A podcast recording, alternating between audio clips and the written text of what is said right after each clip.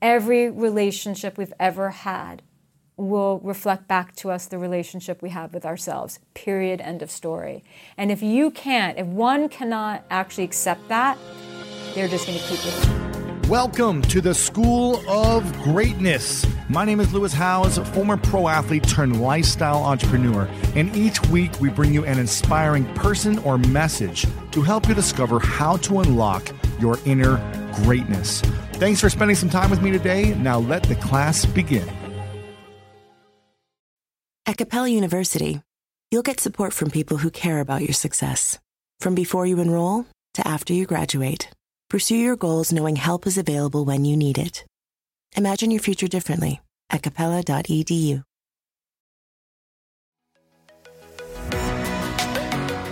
What would you say then are the three main reasons most relationships fail, don't work out? Lack of connection, for sure. Feeling like they're distant from each other, but they don't know mm. how to create that same emotional intimacy. They don't know how to reconnect or they don't know how to Yeah, they don't they don't feel understood. They don't feel seen. They don't feel like usually what what inspires us to commit to someone in a relationship is that we feel very connected to them. Why does it leave? How does it how do they get disconnected? So, you know, the number one reason that I have seen is stress. People not managing the mm-hmm. stress in their lives.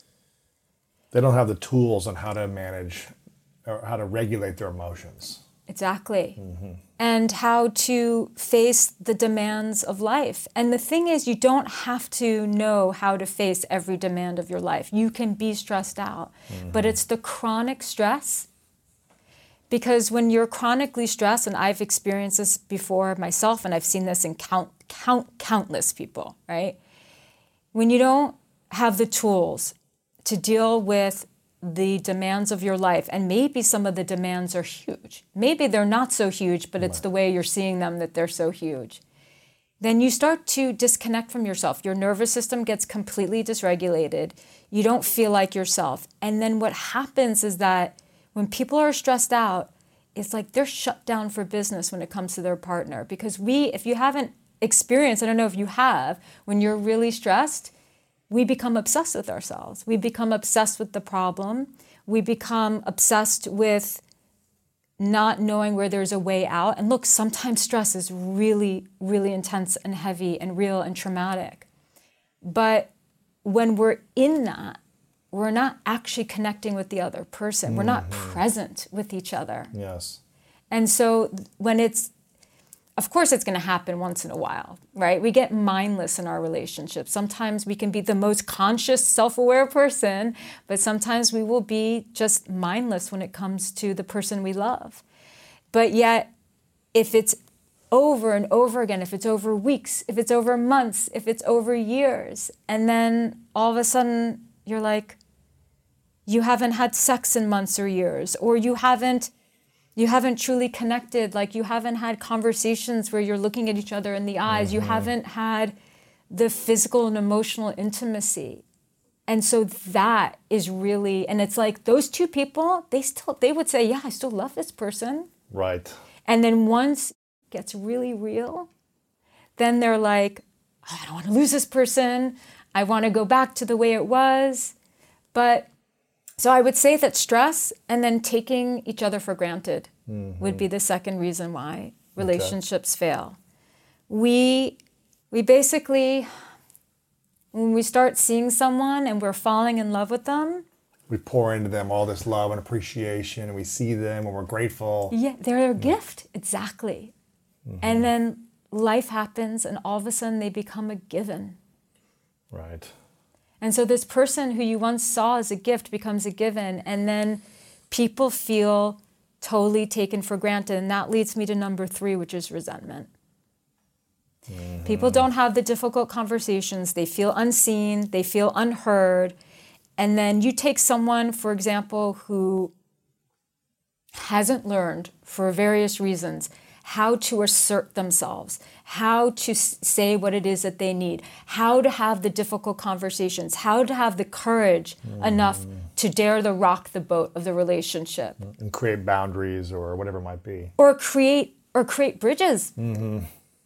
You know, that I mean, it might be a boundary that leads to a bridge. I mean, the whole point of a boundary is so that there's more connection, not less. Right.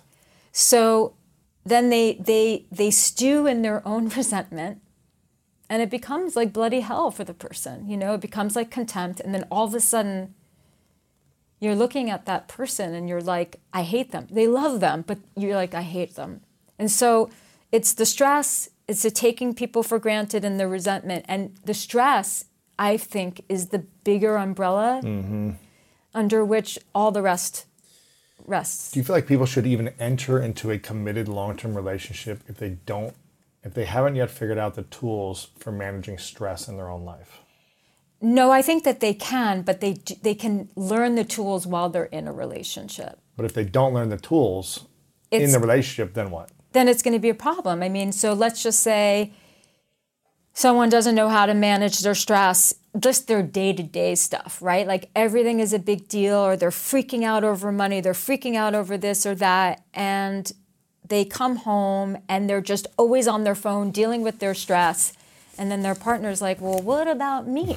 Right? right, right, right. You know, and then it gets really tiring. It's like, well, what about me? And then then then partner B will say, will try to like maybe like if they're super codependent, like overcompensate. Like, let me help this person with their stress. Mm. Let me heal them because that wanting to heal their partner of their stress is just so they can get their partner back. Back to peace, back to a place of like, hey, Yeah. we're together. Yeah, we're together. Like, you know, like you love me again. You're looking at me again. I matter again. Yeah, so stress, what I'm hearing you say, based on all the conversations, the coaching that you've done with people, if people can learn to minimize their stress or na- navigate their stress in a healthier way, Yeah. Um, then they can get back to being there with their partner in moments that matter Yes. and showing them the affection, the attention, or the presence that your partner needs. Yes. It doesn't mean you have to be perfect every day, but it's like you're you're consistent in that attention. Yes, exactly. Because what happens when we're really stressed is that we get in our heads and we ruminate and we obsess, Analyze. analyze. I mean, you know, I've been the queen of that, so I can speak very confidently about that, you know, and I, and most people just it's hard not to live in your head. You one needs consistent daily practices to not live in your head. Now, some people have a natural proclivity to really go with the flow of life more, but I, I see that way less than I see people who live in their heads. And so let's say you have one or two people and they're in a relationship and they're always in their heads. They're not connecting. with the other. Yeah, they're not connecting with the other, exactly. And so that really is the cause of so many relationships ending that not enough people talk about.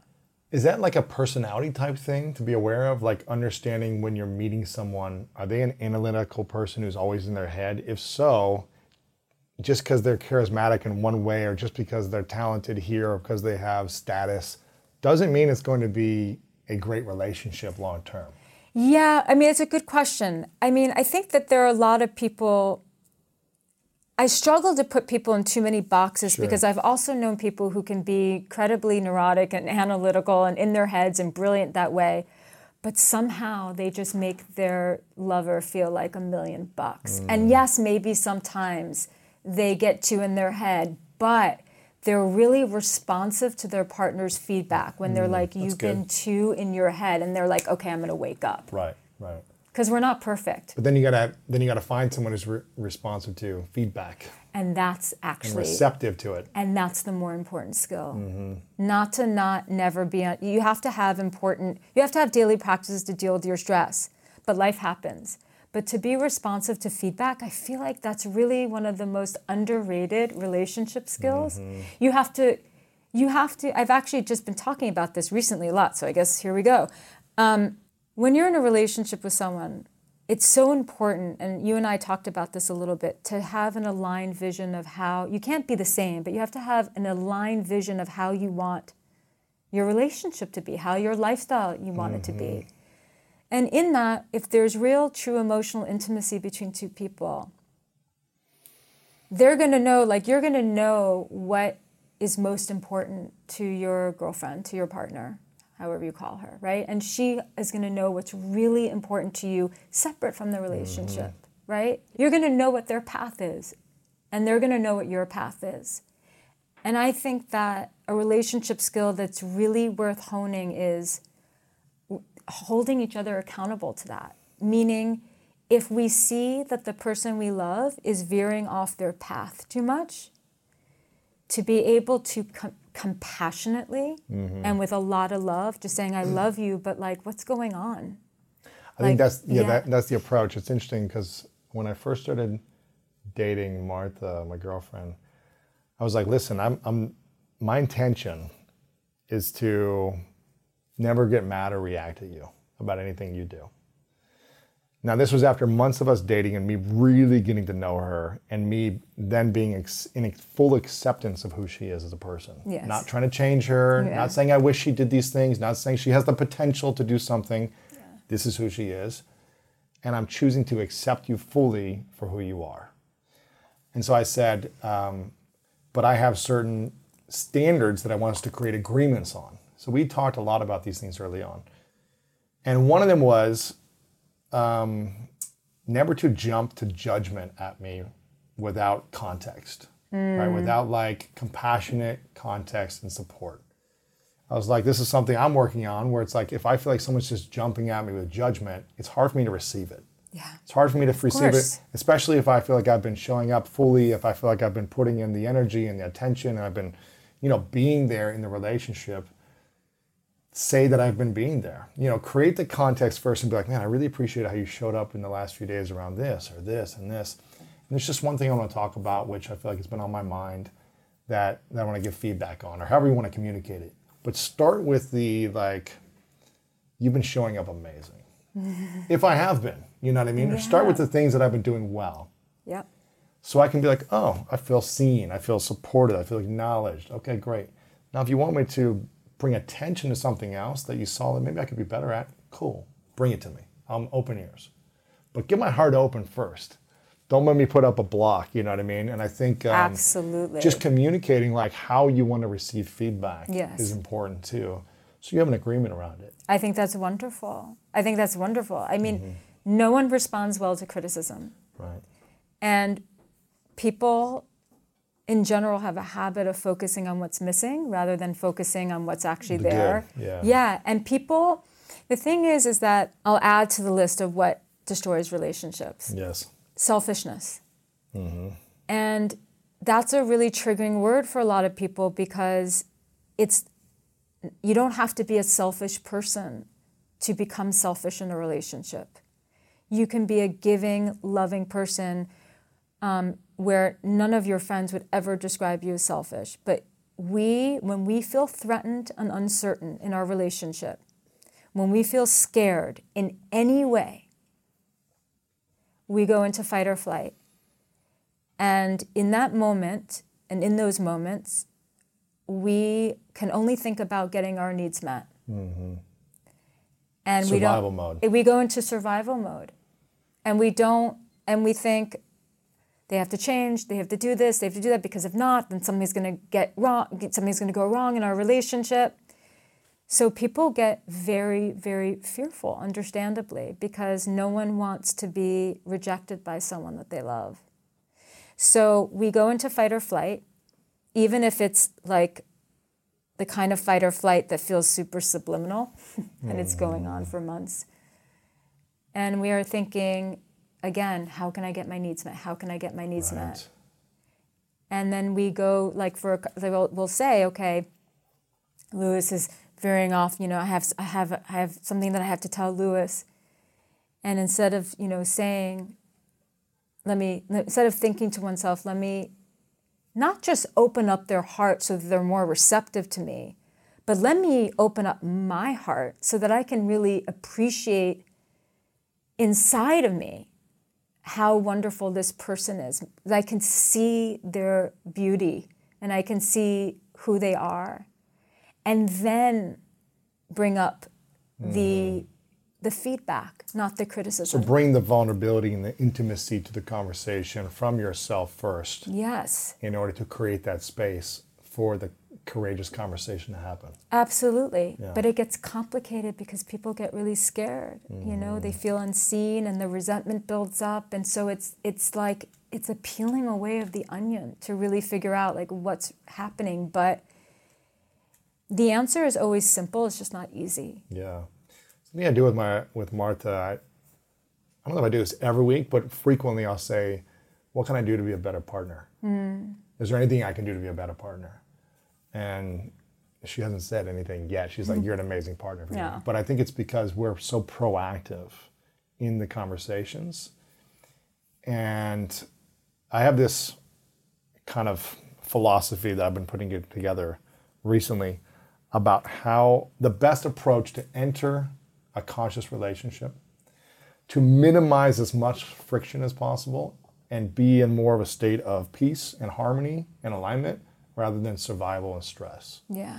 And um, I think from a lot of the pain that I've been experiencing over the last 20 years, it got me to have some wisdom around this by applying something differently. I want, I want to see if you can poke a hole through this, Okay. my philosophy. Okay. Bring I've, it. I've said it on here a few times, but I want to say it again for people who maybe haven't heard it. Uh, it's eight kind of keys to entering into a relationship. Okay. The first part is working on, on your own healing journey, being aware of all your triggers, all your traumas, and, and working on the healing journey. I think healing is a journey. It doesn't mean it's like you're healed overnight once you start talking about it, but have a accountability process where you're integrating the healing experience. Whether that's a therapist, a coach, you're you're committing to doing something to process this in your own way um, before entering. If you're going to enter and you don't do that, then I think you're going to have to learn the tools of how to heal with that person. I think we're all going to be healing throughout life as challenges arise, but of the past traumas, so you don't bring them into the new relationship without being aware of them. That's step one, healing. Uh, step two, when you're getting committed with someone, before you get committed to someone, again, this is for a less friction relationship. Doesn't mean it's not going to be perfect. There's going to be challenges and adversity that comes, but to minimize the stress is to find alignment on love languages. Mm-hmm. So that the way you show up, we were talking about this before, the way you show up naturally and the way you give love is how someone wants to receive it. Yes. You know, I for whatever reason I tended to choose people that wanted like gifts and acts of service, mm-hmm. and it was always like I don't care about giving gifts, but I'm like an affectionate person, and I like to tell you what I like about you. I, I like to use words and affection. So it was always like I had to become someone I'm not naturally good at for someone to feel loved. Mm-hmm. So it doesn't mean it has to be perfect, but like being in alignment of your love languages, that the way you show up is naturally how someone receives love, and vice versa. Again, friction, less friction. That's the goal. Not perfect. Uh, that's two. Number three, four, and five is being aligned on your values, vision, and your lifestyle for life. I think if you have completely opposite values, it's going to be challenging.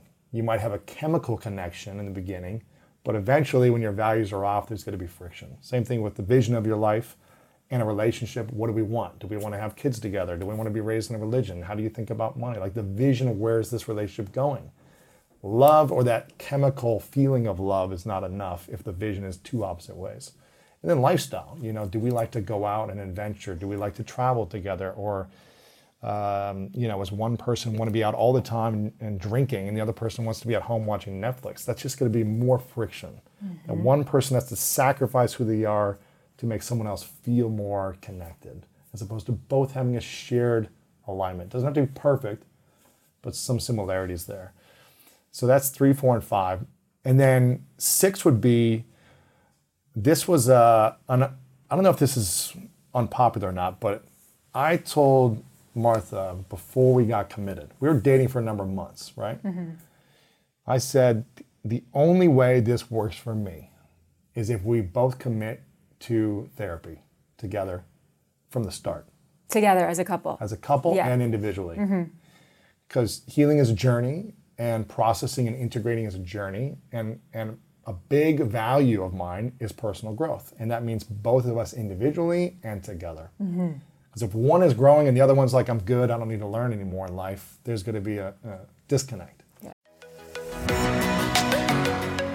One of my favorite parts about my job is that I get the opportunity to travel a lot. And in fact, I'm recording this right now while I'm in Mexico. And actually, I was thinking about something that I wanted to share because I get a lot of questions from so many people about different side hustle ideas. So here's one for those of you out there that are on the go a lot like I am or traveling a lot. When you're staying in your Airbnb on your trips, have you ever thought about how you could be making extra money by hosting through Airbnb while your home is vacant? If you're interested in an extra stream of income, Airbnb hosting is an easy place to start, and it's like giving your home some company while you're away. Your home might be worth more than you think. Find out how much at airbnb.com/slash host.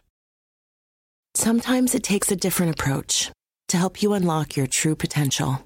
With Capella University's game changing FlexPath learning format, you gain relevant skills you can apply to your career right away.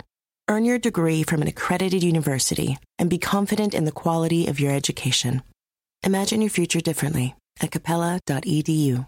Capella University is accredited by the Higher Learning Commission. Learn more at capella.edu/slash accreditation. So I said, I've always wanted to do this. No partner I've wanted to uh, have been with in the past wanted to do this. And I'm not going to abandon myself anymore. And if that's not something you want to do, then cool. Then we don't need to be together. It's fine. If that's not a value for yours to have personal growth and, and accountability of our emotions, cool. Then we're just not a good fit. It's all good.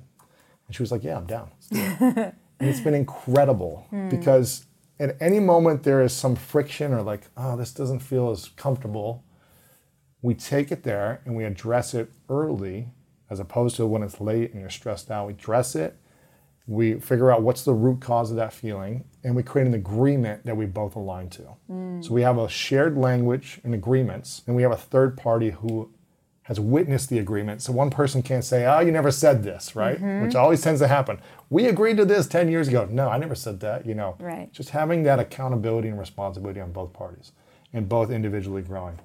Once that has happened, those six things, me uh, saying, okay, before I fully commit and accept you in this committed relationship, again, doesn't mean it's going to be perfect, all these things, but before I commit, my relationship has to be a relationship of service.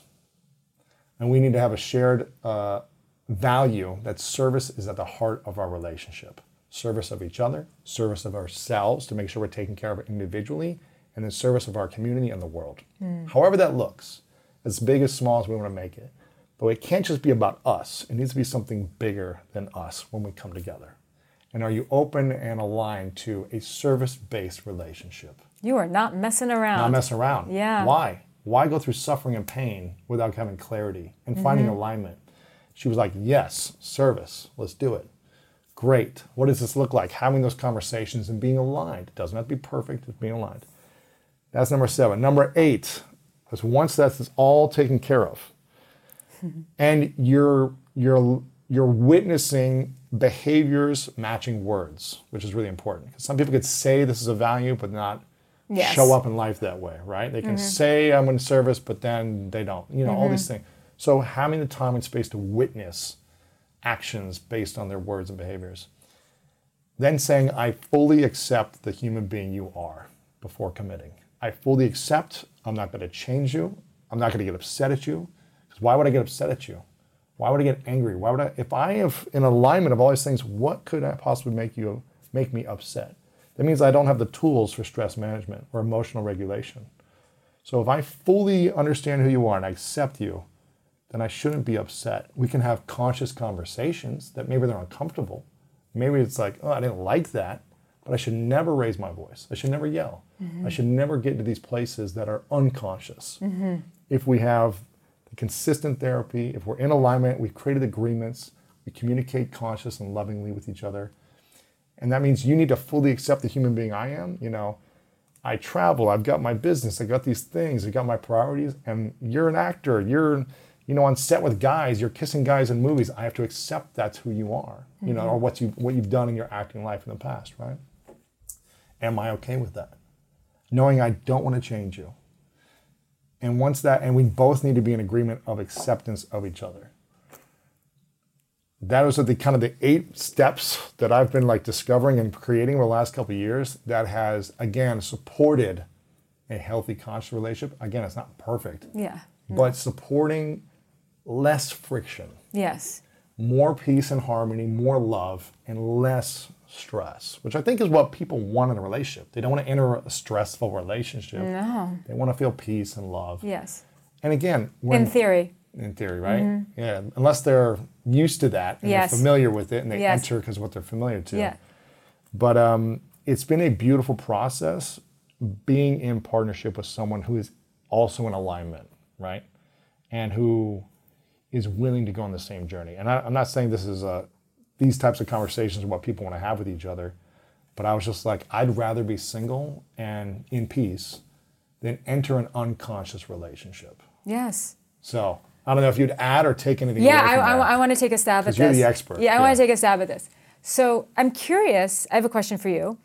I'm curious. So what was, what was, what does commitment mean to you? Like, how long did it take until you were like, okay, I commit to you? Three months. Yeah. Three months into, of was it exclusive for three months? it was we did not uh, have, we did not go there sexually Okay. for three months. Okay. Right. So there was uh, a dating period for three months, and and I So said you waited. I said I'm waiting.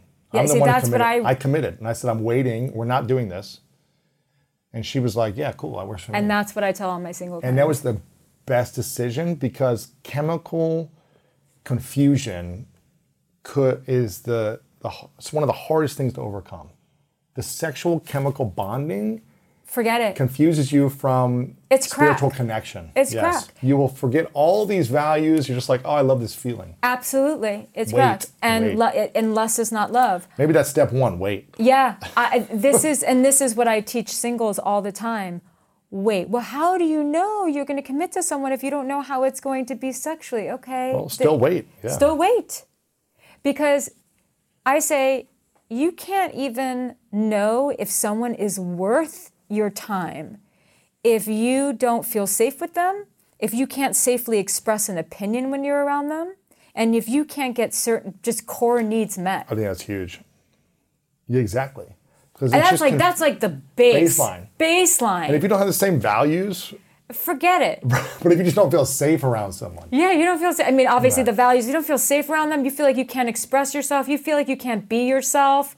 You know, if you're loud, you can't be loud with them. If you're really Mm. timid, you can't be a little timid. You just can't be you if you're not accepted, then don't have sex with at them. the very base level. You know, like or appreciated. You know. Mm-hmm. The thing, so that that list is extremely comprehensive, and you know, personally, I love it. Um, there's some things though that that that I'll just poke some holes. I don't know if I'm going to poke holes, but it'll be an interesting conversation. I don't necessarily believe therapy is for everyone. What is the alternative towards emotional accountability and integration consistently? Because I'd love to know. Yeah. I'd love to- well, love some try people, some- some people, they work with a coach. I I look at it as coaching. Oh, you look at it I as look coaching too? Okay. I look at it as a coach or that's a therapist. accountable. Um, yes. Okay. Or a mentor, like you know, like a like a spiritual teacher, Exactly. or something Some like that. Some type of accountability Yes. practice with someone who can hold a great space and you respect and you're going to act upon. Yes. So whether you call it a therapist, coach, spiritual, Okay, cool. priest, doesn't matter. The- okay. Yeah. Okay. Then that. Then that. Because you know, something that I see a lot is triangulations, and when someone is going to a therapist and they're venting to their therapist about their Mm. partner and then their and then the therapist is getting on board with the person and there's a triangulation happening so i've seen some really 100%. gnarly things happen Somewhere where you have emotional accountability, yeah absolutely whatever that is. Absolutely. But it's interesting because I was just I had lunch with a friend, a dear friend recently, and she was in she does all the work. But she was she was married to someone who was just awful, who wasn't doing the work and you know part of she learned that part of the reasons why she was doing that is because of her mother, you know, all that stuff. She's a brilliant amazing person.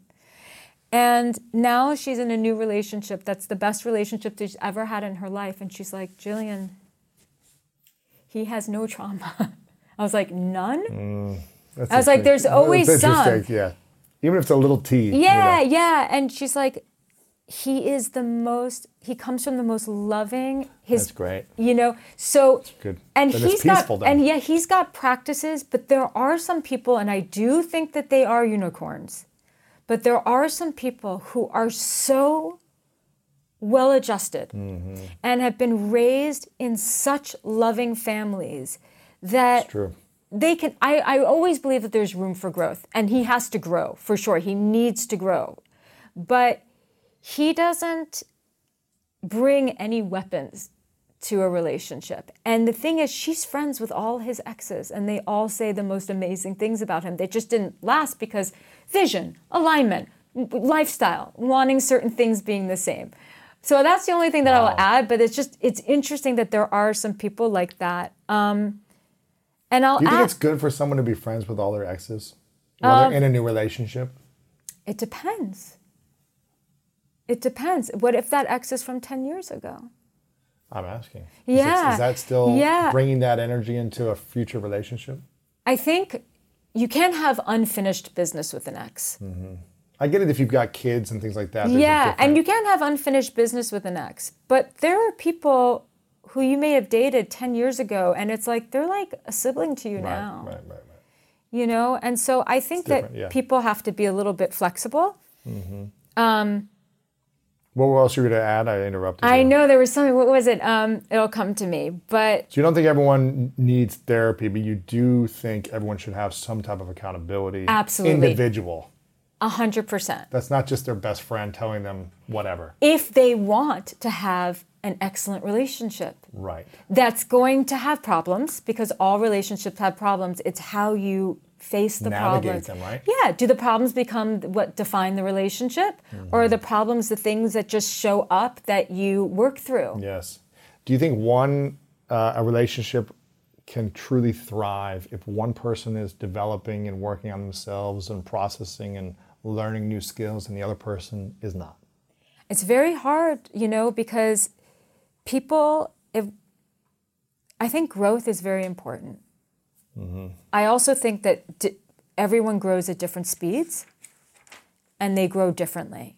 So whereas therapy has been very uh, impactful for you for someone else it might be something something different right there's As many long as they're paths doing something. doing something Yeah. right um, and i think that people grow at different speeds and i do think that you have to love someone as though they would never change though the funny thing is it's like we want everyone to to sort Evolve. of grow to Yeah. evolve but what it but we have to It get shouldn't be on their terms, right? That's why I told her, I said, Yeah. listen, I'm committed to my own growth.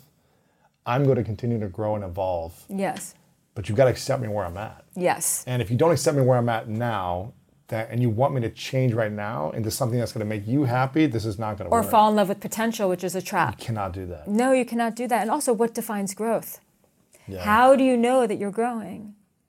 You know, because some people will say they'll go on like, you know, a retreat or do ayahuasca or do something and be like, oh my God, like all of this, Mm-hmm. you know. And the other person's like, whoa. And then that doesn't mean that the other person's not growing. So it's like, what really, Right. I think growing as a couple is really important. That's why I said we've got to do what do you call it, coaching or therapy. I love that. committing to it together. I love that. Individual on our own, and then together. I love that. And and she was like, yeah, I'm down. So she has her own coach that she works with every two weeks for an hour, an hour and a half to work on her own stuff Yeah. individually. I do that as well individually, and then we do it together I love that. And from I the think beginning. from the beginning. which has been huge for us. oh, I, I think it should be non-negotiable. If, That's why I said I was like, this Yeah. is non-negotiable for me. Yeah. If it's not something you want, then then find someone else, and I'll find someone else or whatever. Yeah. Because guess what? No matter how much work we do on ourselves, we're going to be triggered. Mm-hmm. And that inner child is going to come out screaming, and we're going to be like, you know, a total ass sometimes. And, you know, we're going to have to apologize. I mm-hmm. mean, being in a relationship means that you have to know how to forgive and forgive mm-hmm. often because oftentimes we will make mistakes with the person we love and we don't we didn't even realize that we were doing that. I mean, how many times have you hurt someone's feelings and that was not your intention? Yeah. So many. So many Yeah.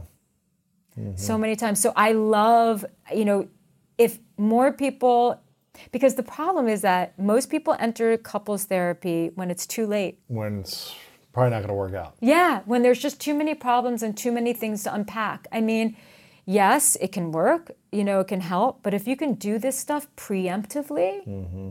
it's huge. Anything to prevent resentment.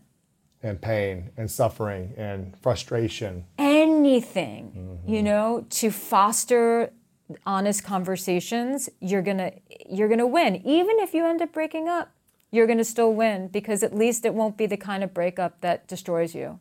Yeah, this like That six, traumatizes six you. month, like Yeah. exhausting, Yeah. painful, Exactly. hurtful back and forth. Yeah.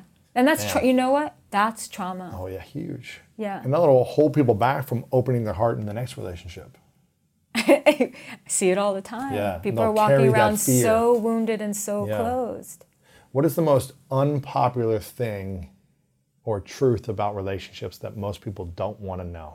And I'll tell you straight up that every relationship you've ever had had one thing in common, and that was you. Just like Mm-hmm. every relationship I've ever had has one, one thing in common, that's me. It's not that all all of them cheat, it's that you keep cheating, you keep choosing cheaters. Mm. It's not that, you know, all of them are narcissists. It's that you're choosing the narcissist. Right. It's not that um, you know all of them are this or that. You're choosing them. You're part of that, and it's such an uncomfortable truth because it, you know people don't want to see that in themselves, but it is the path to your freedom, a hundred percent. Every every relationship we have ever had has been a mirror, and it shows us where Sometimes it reflects back to us where we've done a lot of work and it's lovely. Sometimes it reflects back to us how wonderful we are. And oftentimes it, in our past, if it hasn't worked out, it's going to reflect where our self worth is, mm-hmm. where our immaturity is, where our trauma is. Mm-hmm. Every relationship we've ever had will reflect back to us the relationship we have with ourselves. Period. End of story. And if you can't, if one cannot actually accept that, they're just going to keep repeating patterns. Guaranteed. Yeah. Guaranteed. If your picker is off and busted because Man, mine was off for years. Yeah, because you know, like whatever, you're addicted to the chaos, or Yeah. daddy did this, or mommy it's did this. familiar. It's of course it's familiar, and this is this is very real. I don't mean to say Yeah. it cavalierly. I mean it's real. But then you better you have to recondition yourself to understand what a healthy person is, Mm-hmm. Yes. and go for that and become healthy yourself. Mm-hmm. Because most toxic relationships, of course, there are abusive relationships where there is actually a very clear victim and a very clear perpetrator. But most of the time, what people refer to as toxic, which is just an overused term in you know mm-hmm. the, the current zeitgeist, but when people refer to toxic, it's two people with consistent, because we get unregulated once in a while, that's called being human, with consistent unregulated emotional states, blaming each other for each other's pain and not taking responsibility. You did this to me. You made me feel this way. What you did hurt me. and they're constantly unregulated. That's that's toxicity. Now, I was when in my 20s in a, a horrendous relationship. Talk about chemistry because once once you have chemistry with someone, You're- you're screwed. You're screwed. Screwed. You feel this chemical connection. You're like, this fielding. You're it's a intoxicated. it's a wrap. And the thing is, if you haven't done work on yourself, you're going to have that chemical explosion with the one person who's bad for you. And oftentimes, the person who's the best in bed is the person who's the worst for you. And usually, they're just you find the sex is amazing with them because there's a danger, and they uh, then there's also a familiarity. I mean, we can There's like a trauma bonding or something, Yeah, yeah. exactly. So I remember in my 20s, I was in a relationship with someone for about a year who, without question, is toxic. Like there's just right. You could feel it. You knew it. every, everyone mm. knows it. They're like, what are you doing with this guy? Yeah, why are you, I mean, he's every- treating you this way. And Everyone knows it. It's just it's a fact, right? but why did you stay then? Exactly. Where's the toxicity in me, in the low self worth, and all of that? Because the thing about being in, in a very unhealthy relationship is two people really bringing out the worst in each other. Not the best. Yeah. definitely not even close to the best to the point where that that when that relationship ends part of getting over that relationship is trying to overcome the shame that you feel Yeah. for like even going there Yeah, I was there. How long of a life did I have with this person? The time and the energy, and why would I? How could I do this? And what was I thinking? The shame, the guilt, right? yeah and also just some of the things that you did that that's like how did i How do did that I react this way? And yeah. like that boundary that i do or like that thing that i mm-hmm, said like right. yeah This is interesting. I ask people this sometimes. Um, and I ask my younger self this now. I'm like, if sex was off the table, would I have stayed in certain relationships? And there's no way. Yeah. Zero chance I would have stayed after a year or two years of feeling like I'm abandoning myself or Yeah. getting screamed at every week or whatever. I've been like, what am I doing this for? Like, Yes. why would I stay in this thing? Yes. For whatever reason, that chemical bonds you for a moment and it's so strong. And then you're like, okay, well, let's have a few good days. And then it goes back into chaos. And you're like, Yep. Yeah. let's get back to that feeling, right? A hundred percent. But if you took that off the table or if you just waited Yes. as long as you could, Absolutely. I'm not saying you have to wait till marriage, but if you wait until you get to experience someone over and over and over again in lots of scenarios, and you felt safe and peaceful, eh, then maybe okay, you can start into that sexual interaction. But but if And you can if it was make out- yeah, of course. I'm just talking about intercourse, right? Yeah. But if you took it off the table and you asked yourself, would I be in this if we didn't have sex for a year? Probably you wouldn't. Yes. You'd be like, Exactly. if I'm not gonna have sex for a year with this person, would I put up with this behavior? yeah. Would I get screamed at? Would I be yelled at? Like, no. Exactly. I don't need this, right? Yeah, I don't need this. Exactly. And people, they, they don't want to wait. And I always Yes. say, build that emotional intimacy first. Well, what if the sex is bad? You know what? You can work on it. And when you're Yeah. making out with them, you know anyway. You can have some idea if You there's feel a connection by yeah, making if out. there's if there's you know there's chemistry from a kiss. Mm-hmm. Period. Exactly. So you don't have to go there. At Capella University, you'll get support from people who care about your success. From before you enroll to after you graduate, pursue your goals knowing help is available when you need it. Imagine your future differently at capella.edu. And some I, I've heard this a, a lot lately. They're like, if someone is boring, you should run towards them, not away from them. you know what I mean? If, If all you if know is chaos. is right? chemical chaos, Yes. right? You should run to that's a safer environment. Yes. It doesn't mean he's the one or she's the one Right. to be with for you. But start looking at people that make you feel comfortable and Yes. safe. Yes. Where you can, I tell people all the time who have that pattern of always just dating emotionally unavailable people or people that have been wrong for them. And usually, what that person doesn't have the, the self esteem necessary to be in a relationship with someone who is going to respect them and love them. But I tell them just practice, go towards boring. Exactly. Go towards that person so that you can have an experience of being in the presence of someone who you could potentially date and you can just be totally yourself. 100% yourself. Yeah. No errors, you. no errors, no strategizing No. to get someone to be more interested. Yeah, you can flirt and do all that fun stuff, but no strategizing to get someone to be more interested in you. Just you. And that is, I mean, that's like revolutionary for some people. It's funny when I first started dating Martha, I, st- I told her early on, I go, if we hang out and you want to like hang out as dating, you know, I'm going to tell you 100% the truth about who I am. Everything about me up front. I'm going to tell you what I like, what I don't like, what my vision is, what my priorities are. I'm going to tell Yeah. you everything and I'm never going to change for you. Like you mm-hmm. either accept me Yeah. and- or you don't. And it's not like you're bad or we can't be friends, but if we're going to enter into a relationship, I need to feel safe and I want you to feel safe to be fully authentic of who you are. Your full expression, be it, flourish, grow.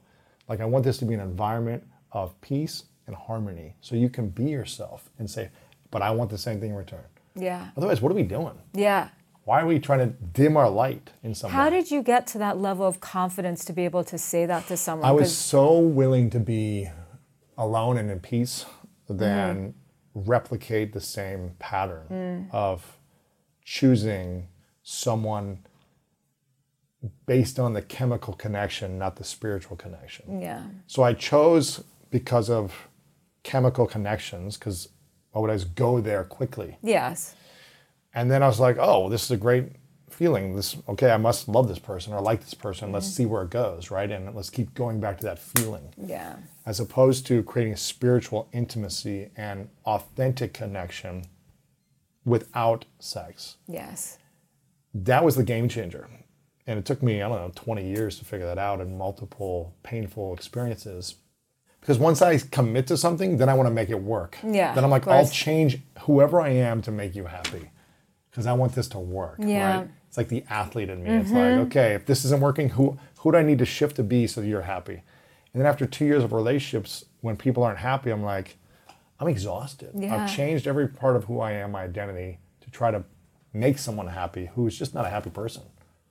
Or we're just not the right fit because we got bonded chemically, not spiritually. Yes. And we never had the courageous conversations early on about what we truly want in life. Yeah. So I wanted a certain life, and they didn't want that life, Mm-hmm. but we were connected. Mm-hmm.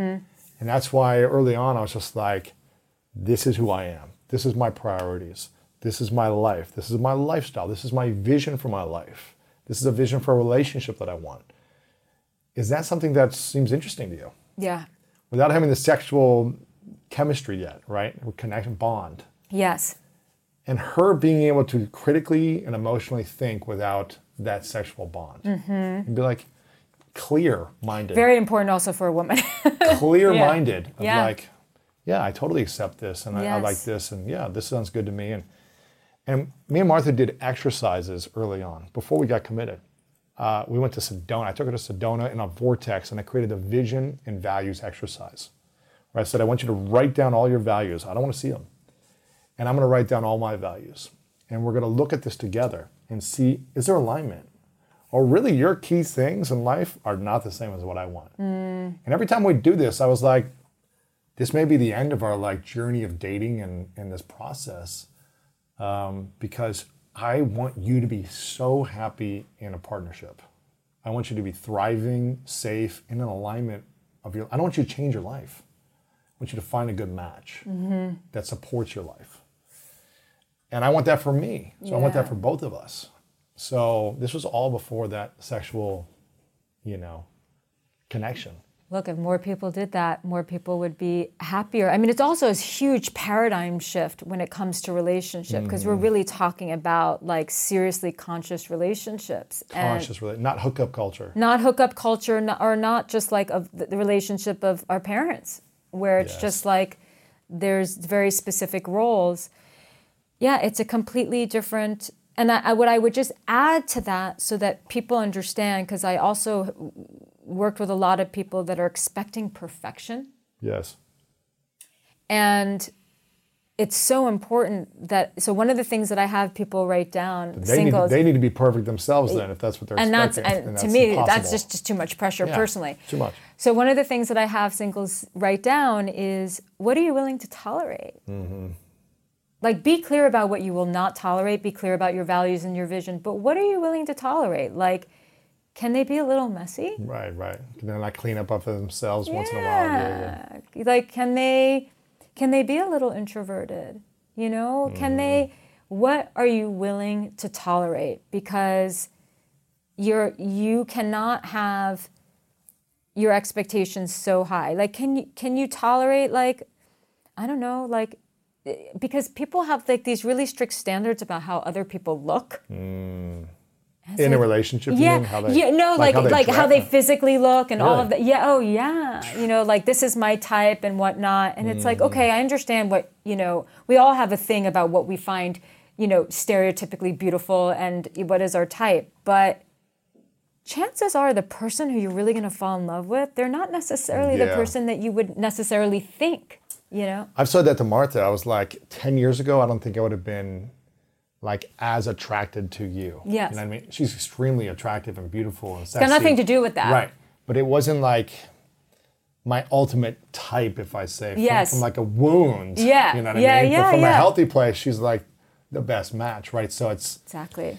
When you change yourself, you change who you're attracted to. absolutely, yeah. Yeah. You're not going to keep repeating the type that doesn't work. yeah, unavailable becomes boring. Um, you know, all the things that when you're, because when you're so connected to what's really important to you, not just important to you in life, but what's really important to you in terms of how you want to feel in a relationship. Because I really think, as I'm sure you know, that a relationship, when it's good, it has the power to really heal. Heal. It's so healing. And when it's not good, it, it is, you, you could be killing it at work. Oh Your gosh. career could be on point. You could have all the money in your bank. You could even have your health.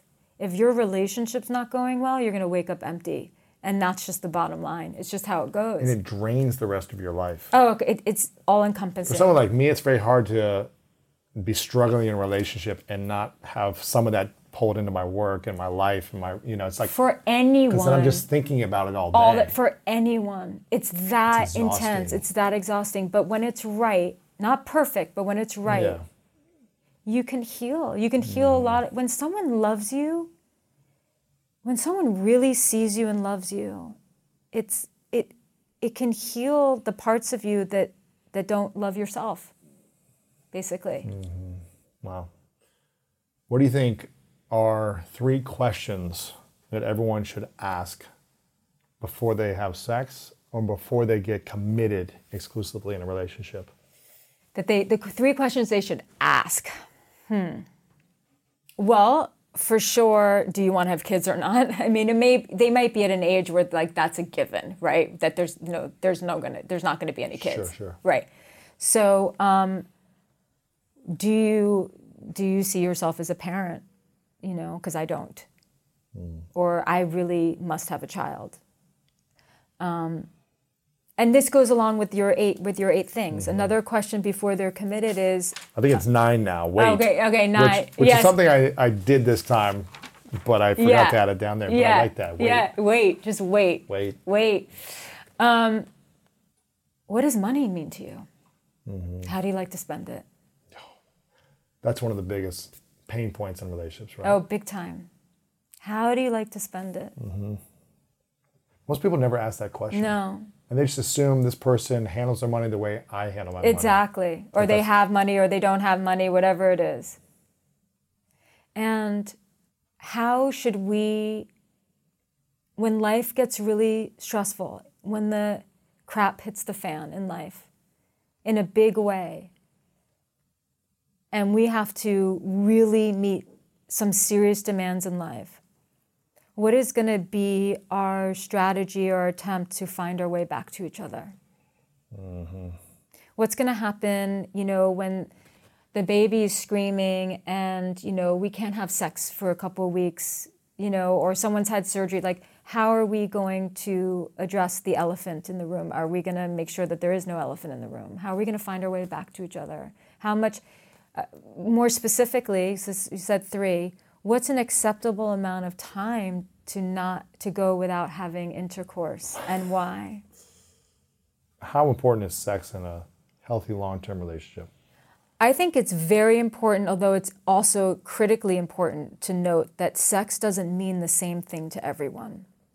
And so I think that sex is really important, but it has to be, once again, aligned between two people. There are two people who can have a beautiful relationship and not have that much sex because, because of the meaning that sex has for Right, them. right, right. And whereas someone else, it has a completely different meaning. But I really believe that, um, you know, if you're not passionate about each other, whether, you know, you don't want to touch each other, then, then you have more of a friendship. And some relationships, some people are okay with that. They really are okay with that. So I'm not here to judge that. Um, but I think that it's really important to feel passionate about the person that you're with. It's going to change over the years, and you have to put certain practices into place, um, such as you know date nights and you know spending a little time apart, but not too much time apart. Man, you know, making sure that you're managing your stress so that you don't become rigid and tense, because the whole physiology of stress is is the opposite of what of openness it's the opposite. And so we don't really, we're not attracted to our partner when they're stressed out. No. And we don't feel particularly sexy and in the mood to have sex when we're stressed out. You know, it's just not really sexy, stress.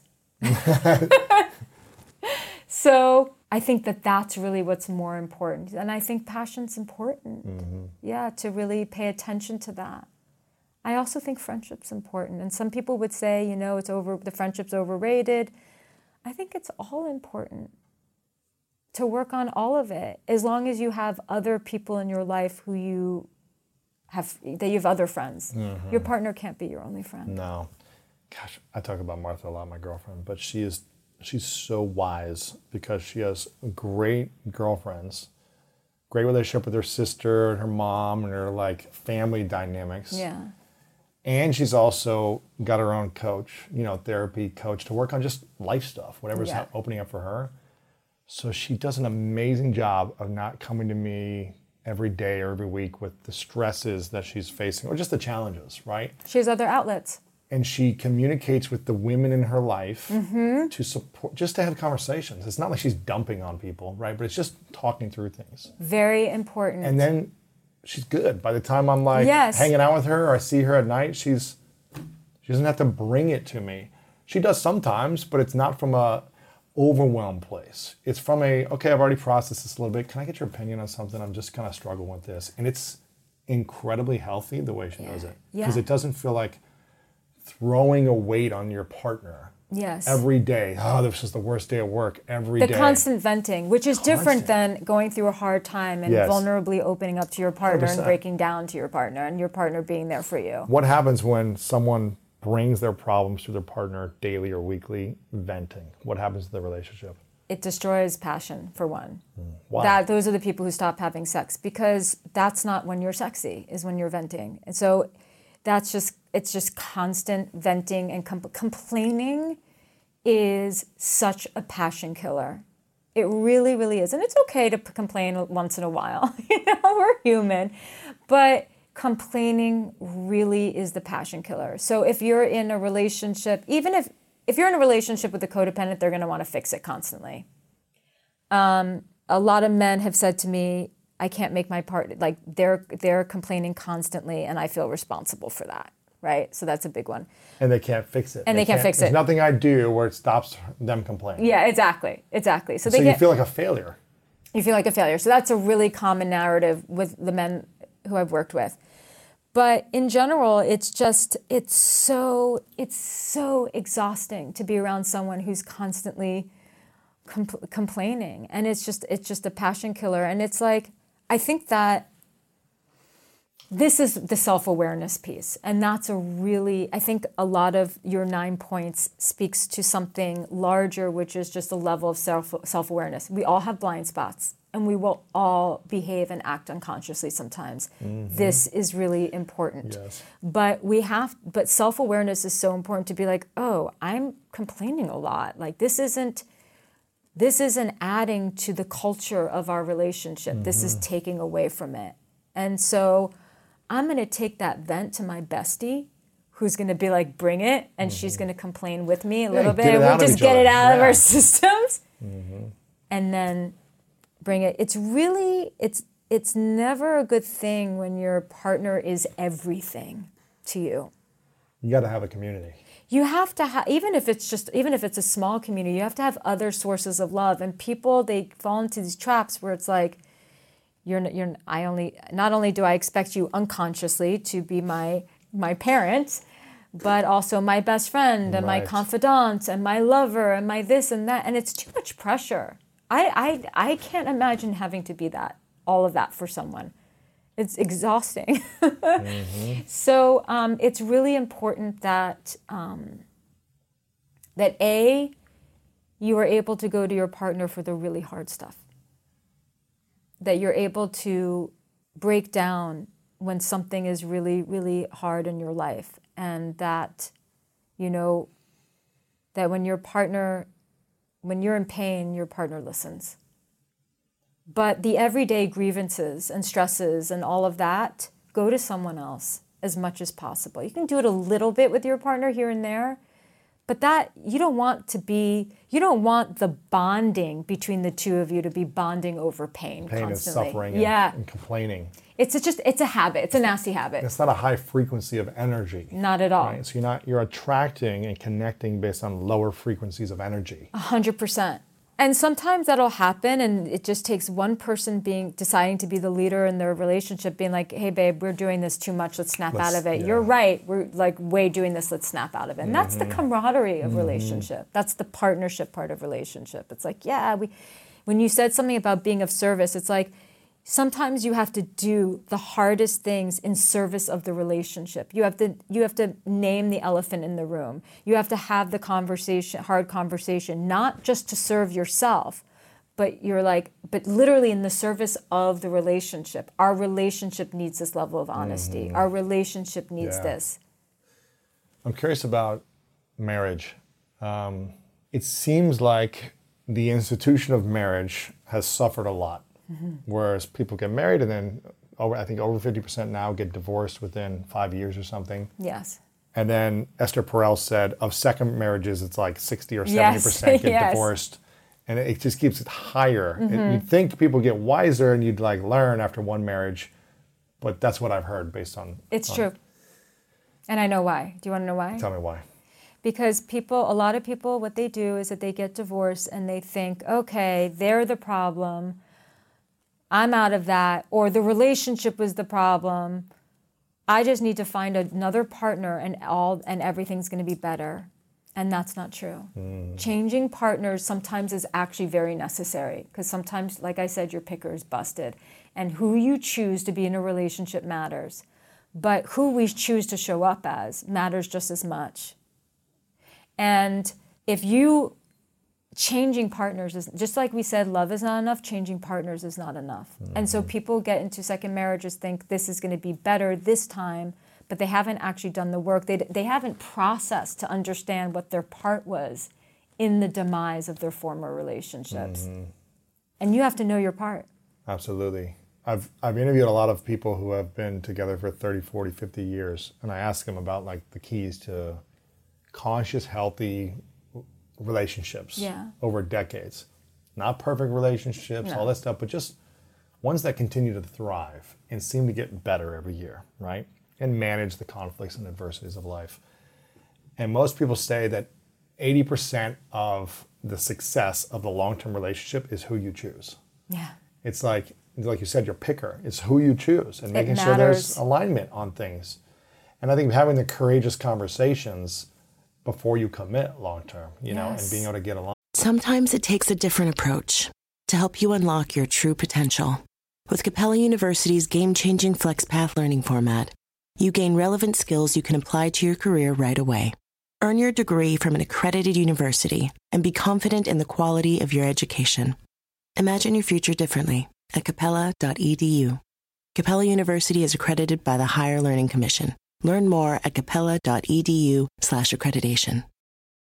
I'm curious, sticking on marriage, what's your thoughts on creating agreements, having a written contract before marriage about what each person's committing to, uh, having a prenuptial agreement where it's like, okay, how do we, what's your thoughts on all that? Mm-hmm. I'm in Contracts, support. agreements, prenups, so there's just clarity. I'm in support.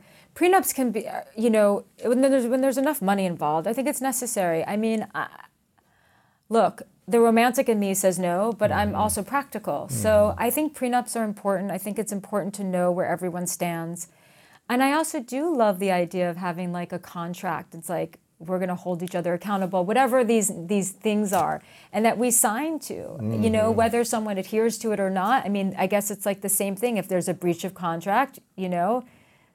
I'm going to sue you. No, but it's like, you know. But it's just yeah, having something where you've both agreed on I, I'm in full and saying, support. okay, three years later, here was our contract, and these seven things that you agreed to, you're not creating anymore, or I'm we're not, or support. I'm not doing these three things, and I want to recommit to this. right? Yes. Because otherwise, if we don't do any of the things that we say we want to create in a relationship, why would it flourish? Why would it thrive? 100%. I'm in full support. Interesting. And actually, something that I wanted to go back to about who you choose matters. Mm-hmm.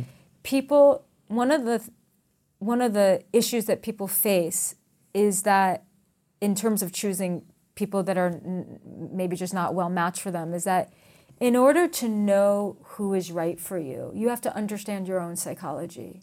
You have to understand yourself. You have to understand where your vulnerabilities lie, where your weaknesses lie, where your strengths are, um, the trauma that you've been through.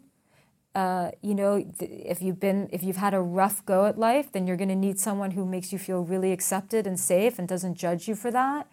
Um, it doesn't give you a hall pass to to bring that trauma in, but the reality is our past is our past, and so understanding who's the right partner for you is not only understanding your psychology, but getting really real with yourself. Because people will say, Oh, I just wish I was this person. I'm really attracted to outdoorsy people and I just wish I was more outdoorsy. Oh, I could be more outdoorsy. No, you have to be really real with yourself. You hate the outdoors. Right. You might be really attracted to someone who likes the outdoors, but sorry, Charlie, like that's Yeah. not going to be right be Yeah. right for you. You can't sleep in a tent for three nights with bugs. That's not you. It's Yeah. not you. You got to be super real. And like that person who you're really attracted to who does that, It's not, it's not going to work long term. it's not going to work long term. You could have a fun fling, Mm-hmm. but it's not going to work long term. So, really knowing yourself and Yeah. honoring yourself is how you choose well. Yeah, that could be the summer fling, but then it's like if you're with the outdoorsy guy who that's his, he wants that to be his life, six I know. months in the mountains, a Exactly, year. And you're like, exactly. well, I'm trying to create a stable home with kids in the future. Exactly. It just It doesn't work. it doesn't mean they're not great people. It's just not going to work. It's just not what you want for the vision of your life. Exactly. And people have to get really real with themselves, and they don't. And then they end up paying for that. What's been the biggest mistakes you've brought to relationships? That Me personally? That you've later had to realize and take accountability for. Oh, okay. Yeah, I was responsible for this or this, or I could have shown up differently. Yeah, um, for me, definitely has been in the past codependency, and what I what that looks like is it's funny, you know, relationships are funny. I mean, I've had some really beautiful relationships, and I've had some not so beautiful relationships, and that's why certain people are going to bring out certain things in you, whereas others are not. But I've definitely brought codependency and low self worth to relationships, like um, depending on my partner too much for my happiness. Really? Yeah. What happens when we depend on our partner to make us happy? um, catastrophe. So here's here's the paradox. I think that we need to be with someone who wants to make us happier and that we want to make we want to add value to each other's lives. We want to make the path easier, but no one can walk our path but ourselves. And so what happens is that when and it's unconscious, you know, and it's part of it is also conditioning. It's like be with someone who makes you happy, this or that, you know.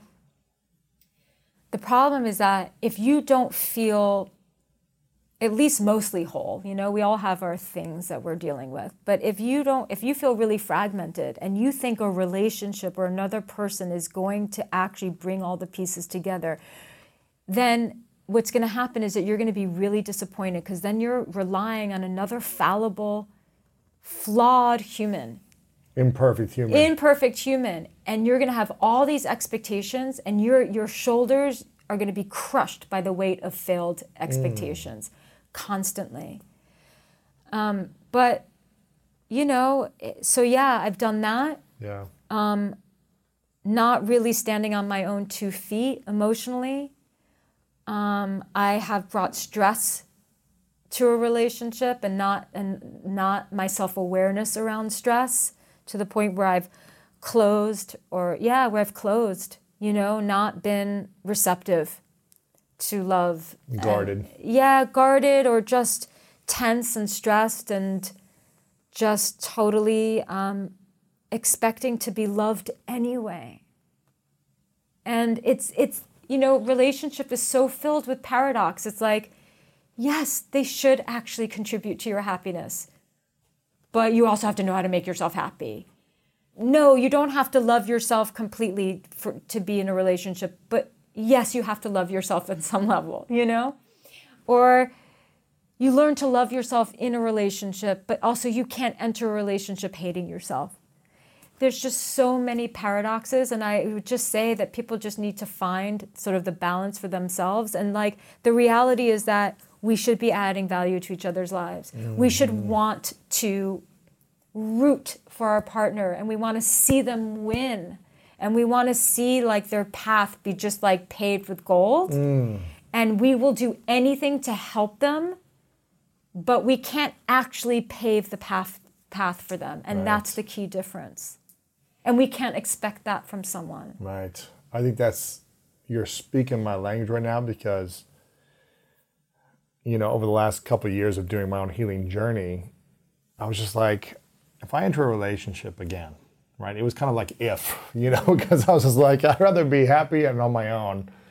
No, but I love intimacy and connection. So Yeah. it's like, okay, I want it, but it's like not at the expense of like suffering yes and abandoning my my values and my vision and Yes. my lifestyle, my needs. yes But I was like, I just want to make sure that I'm always taking care of it and loving myself and taking care of myself and creating my own joy and happiness and fulfillment, independent of a relationship.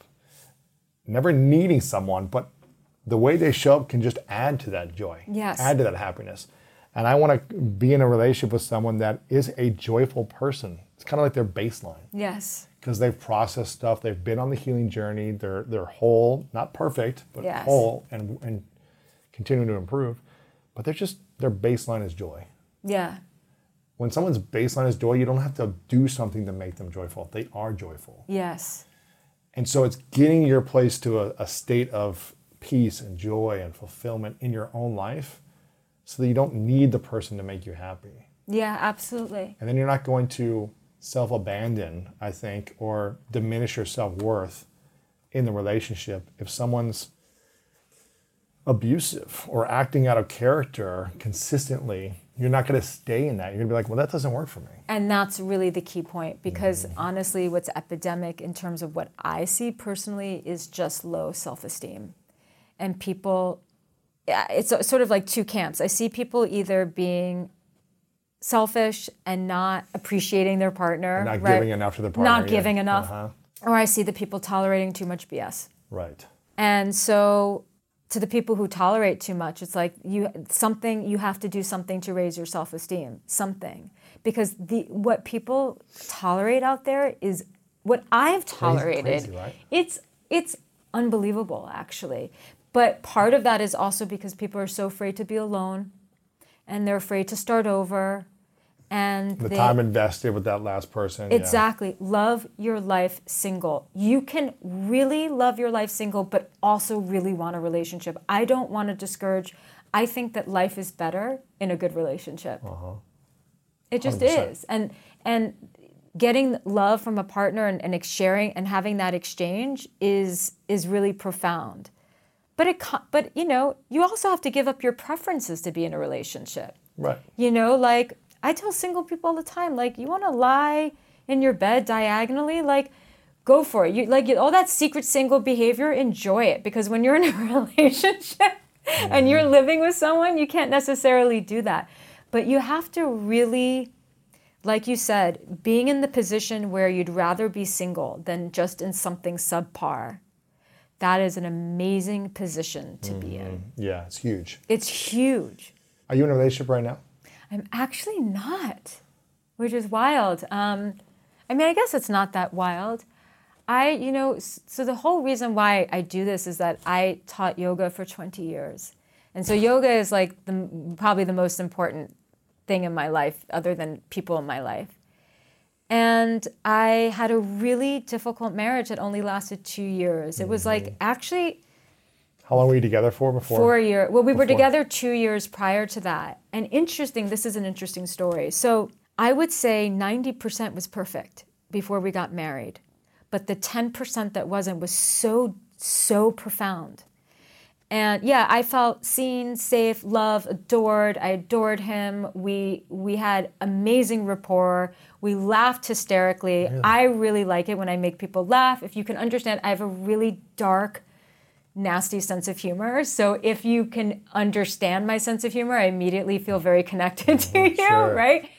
And so we really connected. And but there were things that um, that I would never tolerate. And this is something like we're cool. Like I, he, things not working out with him, and then my mother died. So I went mm. through a lot of tragedy to get to the place where I am now. But I'm very cool with him. I- In fact, I have a joke that I should probably that he should probably send me a bill because I have this whole career based on this relationship that I had with him. the wisdom you gained from this Oh, experience. so I'm actually Yeah. very grateful. But there was an interesting story, which is that we went to, um, we were about eight months into our relationship, and I felt totally in love. We were both totally in love. And I don't know what triggered this because this was a while ago, and I, I just don't, I just don't think about it anymore. It's just, it's not traumatic for me. Um, but something triggered him, and he had a procliv- proclivity towards avoidance, and I had the proclivity towards anxiety. And my father was very, very avoidant and shut down. So here we are. Anxious and avoidant Yeah, is not a good it's not it's not a good combination. So it's a bad combination. But so he was shut down over something that I have absolutely something that was not warranted. And we went to this show Mm-hmm. It was called his own traumas. This Yeah, is it was with- yeah. totally his own stuff. This was not something that I mean I can take a lot of responsibility and have, but this is not something that I did. It was something that he interpreted.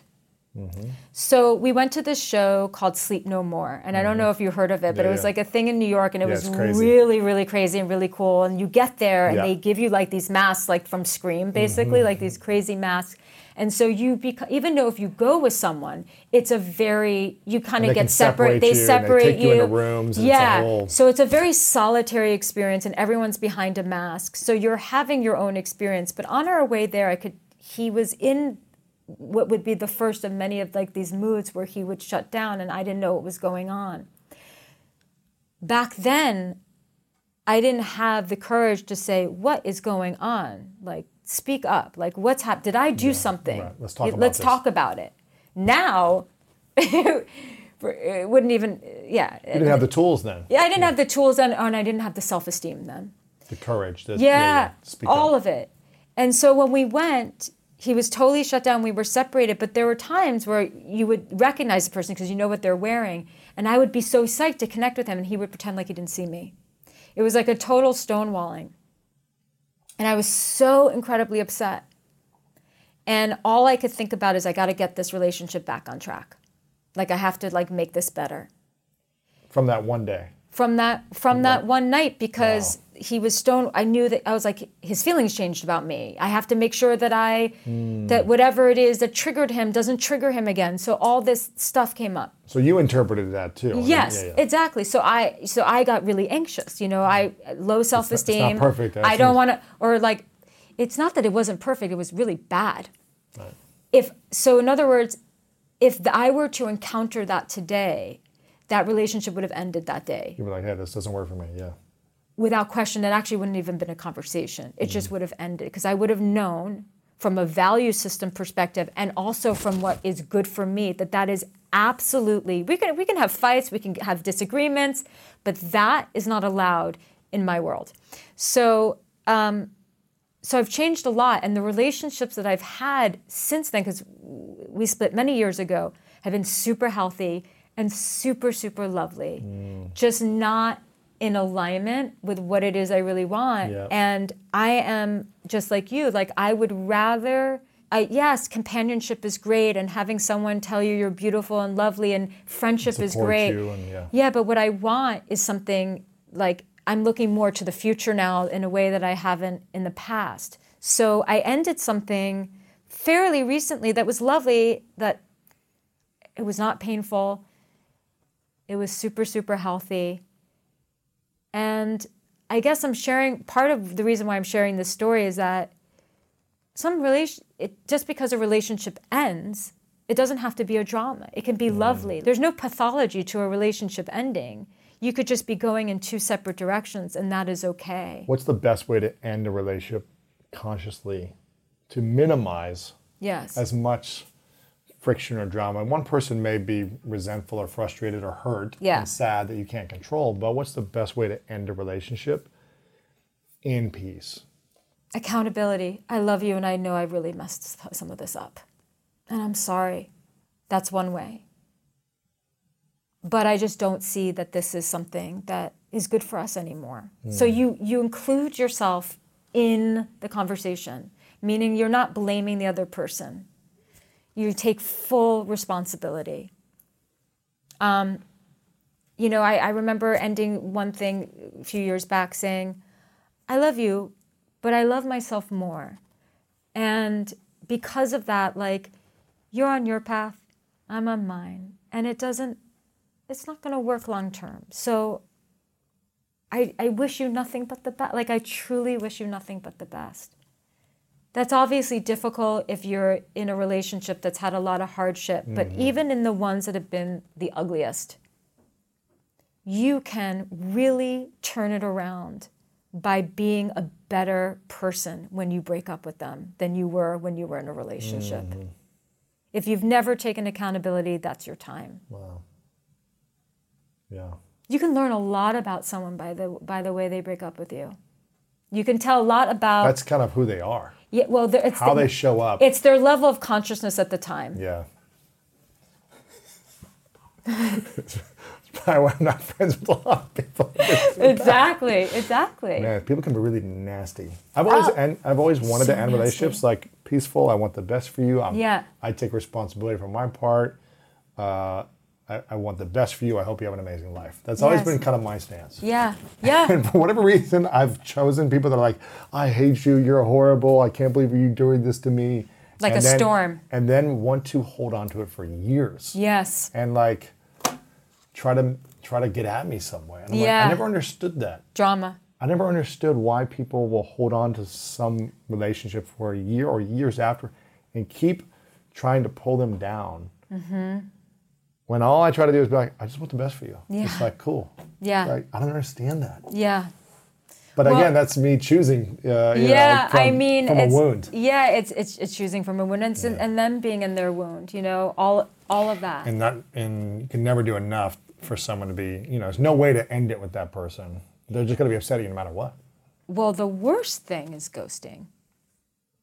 And In what way? You, You mean- know, I mean, Ending a relationship by ghosting them. I mean, Oh, yeah. yeah. it's one thing to ghost someone that you went on a couple of dates with, Right, which I think is just totally immature, but it's another thing to ghost someone that you've been in a relationship with. And people DM me, they write to me, my boyfriend of five years, he just disappeared. Come on. No, I'm telling you, and I get that a lot. That's painful. that is trauma. That's big T trauma in many ways. That is that is psychological abuse. They just disappeared. and I mean, obviously there were things that were wrong in the relationship, but, the way that they ended it was to just disappear. they were very avoidant, right? And they, You yeah, what I they, mean? they weren't they weren't willing to have the conversation. They just wanted to avoid the pain. And yeah, and then just disappear. disconnect. Wow. It's that's a highly dysfunctional thing to do to someone. But it's also you got to look at it as yes, it, it's a trauma, but you also have to say, well, at least it happened where I'm not in this relationship, right? At least it's not. yes, I'm not with a person for the rest of my life like this. and you can get to that point, and You that would be, the- meaning, right, and yeah. that's the healing to get to that point. But at first, you have to get over the fact that you, the abandonment, and that takes a long time to get over. What's the biggest wound you've had to heal?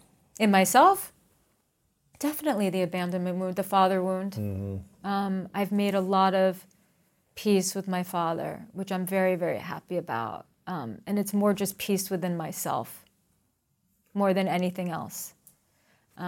What what does that look like within you? Peace Um, within yourself. It's remember it's remembering to to think of him and see him through the filter of my level of consciousness now versus the level of consciousness I had as a teenager, as a child. Um, it's about having compassion, seeing them, seeing him as a human being. It's also, you know, you don't have to. I don't have to be afraid anymore. I don't have to worry anymore. I don't. I don't. Some of the memories that I have with him in the past, I can just look at. I can change the story a little bit. I can relate to the story that I have with him differently, and I think that that's that's real healing. That is what really heals trauma is being able to make some sort of peace, even if you never speak to that parent again, because I know everyone has different circumstances. Some people have been through really horrendous things with family members. But I'm always helping people, and I feel honored to do so. And I don't feel like an imposter doing it, knowing that I've done that. I've done that work as well. Um, helping people to look at whatever troubled relationship they have with a parent and to find some peace with that to see them as just a flawed human being who did the, the, they did the best that they could. Also to sometimes when we have a troubling relationship with a parent the memories that that we hold on to are all the negative ones. And our mind will disregard the things that are maybe good. And even if it's mm. not a good memory, it's like there's something actually positive there. But we get so attached to the story and to the wound that we actually suppress some of the good stuff because for that to come up might be too difficult. That's number one. Number two, you have to grieve the parent that you wish that you had and maybe that you deserved to have. You have to really properly grieve that and come to a true acceptance of the fact that your parent is not who you needed them to be. You have to accept that. That that is just one of the cards that life had for you. And we all have things that, you know, What haven't hap- really what- worked out. And what happens if we don't accept that? Your relationships will will bear the brunt of that. Mm-hmm. You'll suffer. You'll suffer a mm-hmm. lot. And um, we do, you know, the, the subconscious mind is very powerful. So we will, part of self awareness is to be like, oh, I'm not seeing my partner right now. I'm seeing mommy, I'm seeing daddy, and like being able to like mitigate that. But if you really, really struggle with a parent, there's no peace, it's constant projecting.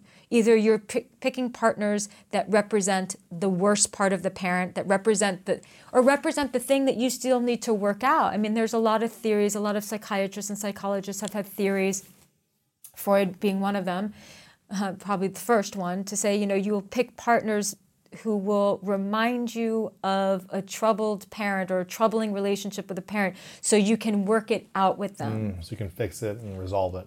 And that's when actually healing can happen in a relationship if two people are willing to do the work. Like, oh, we're bringing all our trauma. And if they can work through it, that can be profound. But you can't fix someone else. No, they have you to be willing to. You cannot. heal. It has to be collaborative. Mm-hmm. It has to be 100% collaborative.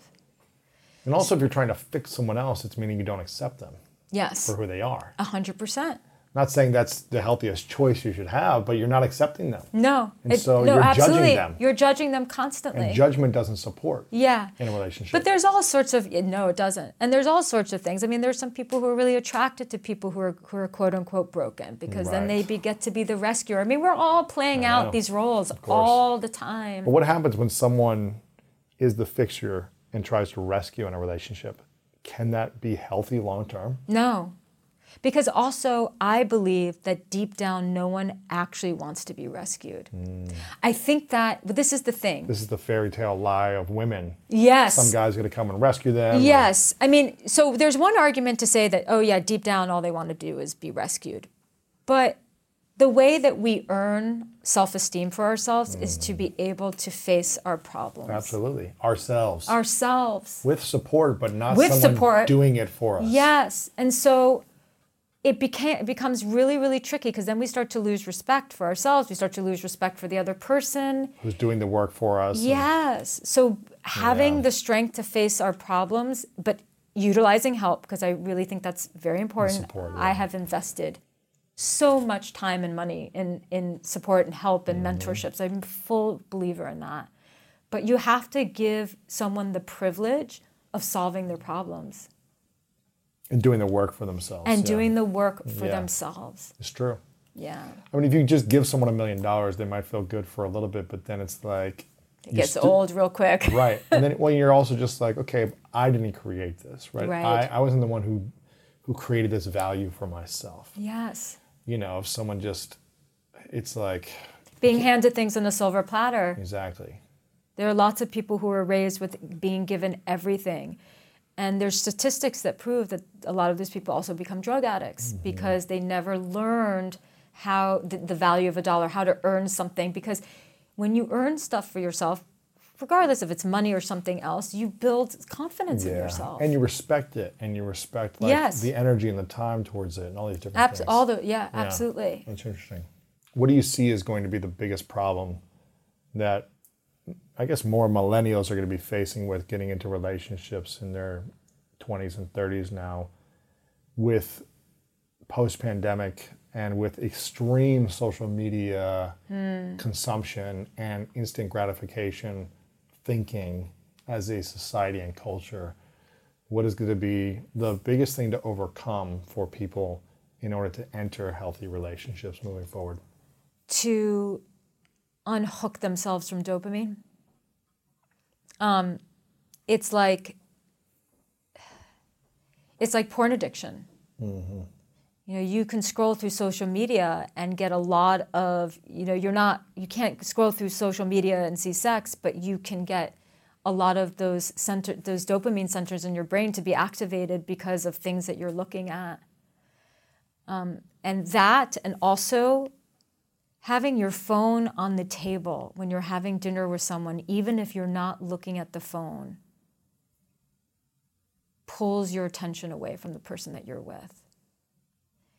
And so I think the instant gratification, not being present with one another, also like expecting sort of like the lack of patience that people have now because everything has to be look now it's reels. It used to be videos because people don't have the attention span. And so i think that what i'm concerned about the younger generations is them not taking enough time to really get to know someone to also having realistic ex- you, you should have high standards but your expectations should also be realistic mm-hmm. you know everyone is flawed everyone comes with stuff so you can have a really high standard. I certainly do. You certainly do. But you can't expect perfection because then you're not giving yourself any grace because then you have to be perfect. Right. And that really stresses me out personally. yeah, yeah, yeah, I don't exactly. want to have to do that. So I am concerned. I'm concerned of them just being constantly on their phones with each other. I'm concerned with just um, needing, like you said, the instant gratification, the dopamine rush. Like, is this not right? Like, all of that creates we're all walking around like high.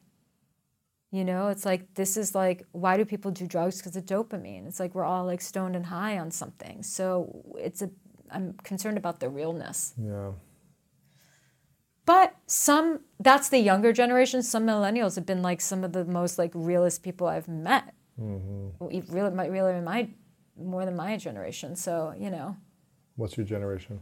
I don't know. What am I if I'm in my forties? I'm, not, I'm like I'm, a, I'm a Am I Gen. Y? I'm 39, so, So I'm are a you? Are you like millennial. you're I'm like the you're like the millennial. cusp, yeah. yeah, yeah. So I guess am I Gen Y? Am I Gen Z? I don't No know. idea. I should know this. Yeah, yeah. That's interesting. So I mean, because I grew up without social media, but then it- Yeah. and you as well. But then, but then I got it in college. Mm-hmm. Like Facebook was not open to the public still when I was in college, so it was just for college students. Yeah. and they were opening it to different. So I remember it's like, oh, it's coming to our school like next week, and so it was like when I was a junior, I think, or senior or something. So it was towards the end of my college experience where I was into sports all day in high school and college and like interacting with people and Yeah. outside and playing frisbee and like whatever, as opposed to on my phone since I was 12, Yeah. just scrolling all day. Yeah.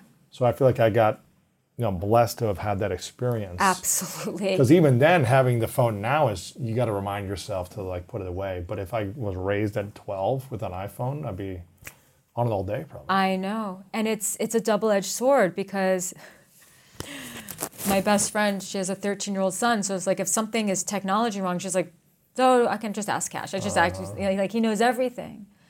But yeah, you have to I think parents it would behoove parents greatly to have some serious boundaries around that. Children need to write, they need to read, they need to write with a pen, they need to go out and play. Mm-hmm. If you're always on the screen, I'm concerned about depression mm-hmm. going on going on the rise pretty disproportionately. I think it's also learning the skills of communicating face to face with people and navigating feelings and emotions in front of someone, not behind Absolutely. a screen by texting or just feeling it isolated to a screen. It's yeah, it's really learning how to connect human to human Yes. and manage your emotions and stress and feelings in discomfort in front of someone. Yes. So maybe the younger generations, there's going to be a lot of difficulty with in terms of that. Mm-hmm. Not Intimacy really and- intimacy, exactly. Not really being able to connect, or not under, or not like, not being so adept at reading body language. That's. Because that's a big part. There's lots of different ways to communicate that has nothing to do with the verbal. We're communicating all the time Mm-hmm. with our body language. We're doing it right now. And so if you miss that, you're missing a, key component of human behavior and communication. Yeah. Well, I'm grateful you got an amazing podcast called Jillian on Love Hmm. uh, with Q Code, and um, where you're teaching about relationships. You're doing a lot of solo content where you're teaching lessons and wisdom and and skills and how to be better in relationships with yourself and with others. Yes. Uh, so I want people to check out your podcast. Uh, you also got an amazing Instagram account with great content. Uh, is that the main place that you spend time on social media? Where Yeah, I have. I mean, I have a TikTok account where I have some more videos, but mostly it's Instagram, Jillian Turecki, and and then now the Jillian on Love Instagram. Yeah, I- Jillian Turecki and Jillian on Love is Yeah. the podcast Instagram. Yeah. Okay. And then JillianTurecki.com uh, is the site. Where what can we get when we're there? What's available? So I created something a few years ago called the Conscious Woman, and it's a membership for women. That's great. Yeah, I really wanted to do, even though I, it's funny, I, I do work with a lot of millennial men actually, but most of the people I work with are women. And I, in my own journey of becoming more conscious and learning the lessons that I learned, I really wanted to help women feel more empowered in their relationships and take more responsibility. And so I created, you know, when I, a few years back, when I started this journey of really full time becoming a coach, I, spent like two years creating so much content. I was like insane. I mean, I even think I like did one of your things. I mean, it was like, yeah, I was like, seriously, I was a content machine. And then I was like, what am I going to do with all this? I'm like, I'm going to put this into a membership, and I'm going to call it the Conscious Woman. And then there's monthly um, Q and A's and workshops that I do with everyone, and that's been it's a really large community that's been building for a while. And then people can just purchase workshops. I have a going through my divorce and then the death of my mom. I, I, I am no stranger to grief and heartbreak, so I wanted to put in writing and outline all the steps that I took to not just get over that heartbreak, but to really thrive. And so I created a workbook, super inexpensive, um, and I started selling that about a year and a half ago. And I just call it the Heartbreak Workbook. And I, I mean, I just literally, it's digital. I sell it through social media. I've, I've sold close to 20,000 copies. Wow, that's amazing. Yeah, and it's just uh, it's so that's what That's you're gonna find on my site. Very cool. Yeah. Very cool. How else can we serve you today? Oh man, I mean, how can you serve me? I mean, honestly, like just knowing that I have people who want to hear what I have to say, and that um, who support me. That's that's enough. Hmm. Yeah, that's really enough. Like the fact that like I have this podcast and people want to listen to it. That feels like that there is such a beautiful symbiosis happening mm-hmm. between me giving and them receiving and giving back. So it's all very rewarding. I love it. Well, I want to acknowledge you, Jillian, for how you've th- thrived after a lot of pain. You know, I think I've experienced my own type of pain, but going through divorce and experiencing whatever emotions come up from divorce, Yeah. whether it be shame or guilt or beating yourself up, whatever you faced, and then your your mother passing and just facing life after that and trusting again and opening your heart again and and using that experience with wisdom to serve and, and finding a meaning behind it in a beautiful way is really inspiring. So I acknowledge you for your transformation and your growth and how you've channeled that into service, into helping others who are experiencing pain or challenge in a relationship, to supporting them to create more peace. Yes. So I think that's what it's all about. We all want to have peaceful relationships. We want to feel loved. We want to be in a loving environment. And, um, you know, I'm, I'm grateful for your lessons and wisdom and being able to give that to more people, Thank you. even though it was a painful experience, but um, a powerful one that you've transformed. So I really acknowledge you for that. This is a question I ask everyone at the end called the three truths. So imagine a hypothetical situation. It's your last day on earth, many years away. You get to live as long as you want and accomplish all your, your dreams. But for whatever reason, you got to take all of your work with you. So the workbook, this podcast, your podcast, your Instagram content, and whatever you create, it goes to the next place after you pass. And all we have to be remembered uh, or, or reminded of you are three lessons that you can share with the world. Three truths. What would be those three truths for you?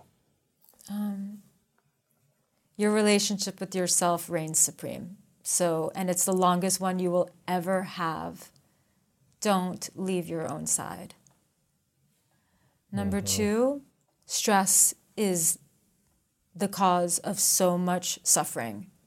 It causes disease, it causes dysregulation, it causes relationships to, um, to, to completely destruct. So figure out a way, get whatever help you need to help you face life. And then number three, it's weird that I use the word privilege, but I'm gonna but it's the word that came to my mind, so I'll use it. I had the privilege of watching both my stepfather at different times and my mother pass, being there in the room. And I don't know if you've ever seen anyone die, but it changes you, especially if it's, you know, someone that you love. And in that moment, or in those several hours leading up to the final passing, because you know, people die in different ways, but if you're in a hospice and you're dying of cancer, it's sort of like the dying process is sometimes like a week. Mm-hmm. And when you're there and you see that and you realize like nothing, all the things that we worry about, they really don't matter. Like none of it matters. Like the only thing that matters, as cheesy as it sounds, is love. It is mm-hmm. the only thing that matters, like connection and love. And people are starved for more connection. People are starved for more realness.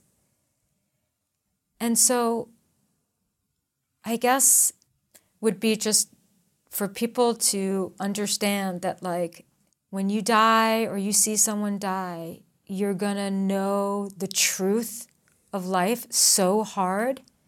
And so make it your mission to be aware of that every single day because I went through that and I still will I get caught up in the little things all the time. I sometimes have to meditate on that moment mm. just to like bring me back to reality. Wow. And so yeah, life is fleeting. Tell the people you love that you love them. Mm-hmm. That's beautiful. Final question What's your definition of greatness? My definition of greatness courage. Mm-hmm. Courage. Life is hard. Fear is very real. It consumes every single person on some level. Maybe in certain cultures, not so much. But in this culture, everyone is walking around with way too much fear. And so I think that greatness are like those moments where you just feel like courageous and you have the fear and you do it anyway. Mm. There you go, Jillian. Thanks so much. Appreciate it. Thank you. Thank you.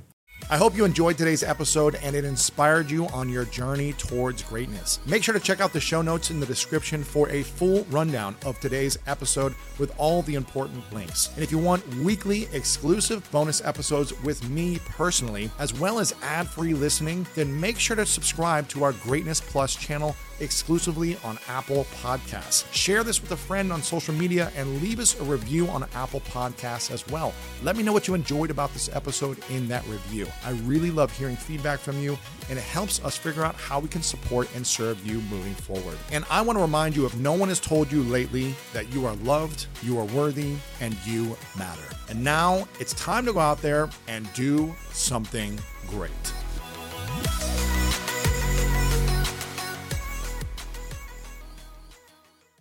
Sometimes it takes a different approach to help you unlock your true potential. With Capella University's game changing FlexPath learning format, you gain relevant skills you can apply to your career right away. Earn your degree from an accredited university and be confident in the quality of your education. Imagine your future differently at capella.edu. Capella University is accredited by the Higher Learning Commission. Learn more at capella.edu/accreditation.